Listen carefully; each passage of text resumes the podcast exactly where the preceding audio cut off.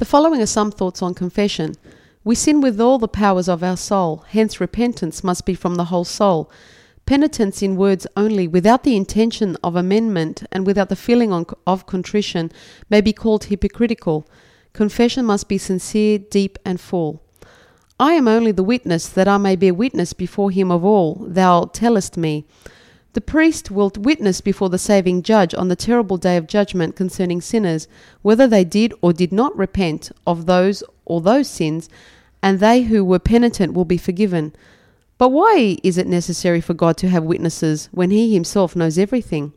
He needed not that any should testify of man, for he knew what was in man. Indeed, they are not necessary to God, but they are necessary for us. It is also absolutely necessary for us to confess at least once every year. The longer we go on without confessing, the worse it is for us, the more entangled we become in the bonds of sin, and therefore the most difficult it is to give account.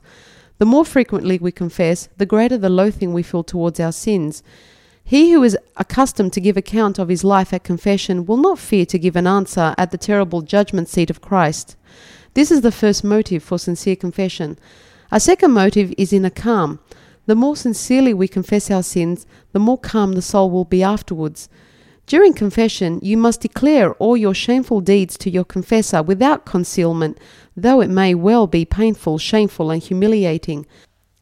Otherwise, the wound will remain unhealed, will continue to cause pain, will undermine your spiritual health, and remain as a leaven for other spiritual weaknesses or sinful habits or vices.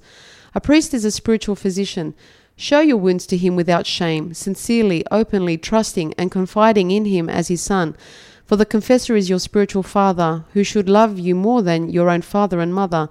For Christ's love is higher than any natural love. He must give an answer to God for you. As soon as you have told the Lord your sins with a remorseful heart, they melt away. As soon as you have sighed and sorrowed for them, they are no more. Tell me thine iniquities, that thou mayest be justified. As they came, so they go away. As soon as you have resolved to do right in the future, God cleanses you of them, although through his minister and the holy sacraments.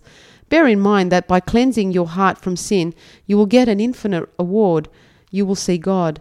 The work of cleansing the heart is difficult, for in the process of it we are greatly afflicted, and therefore the reward is great.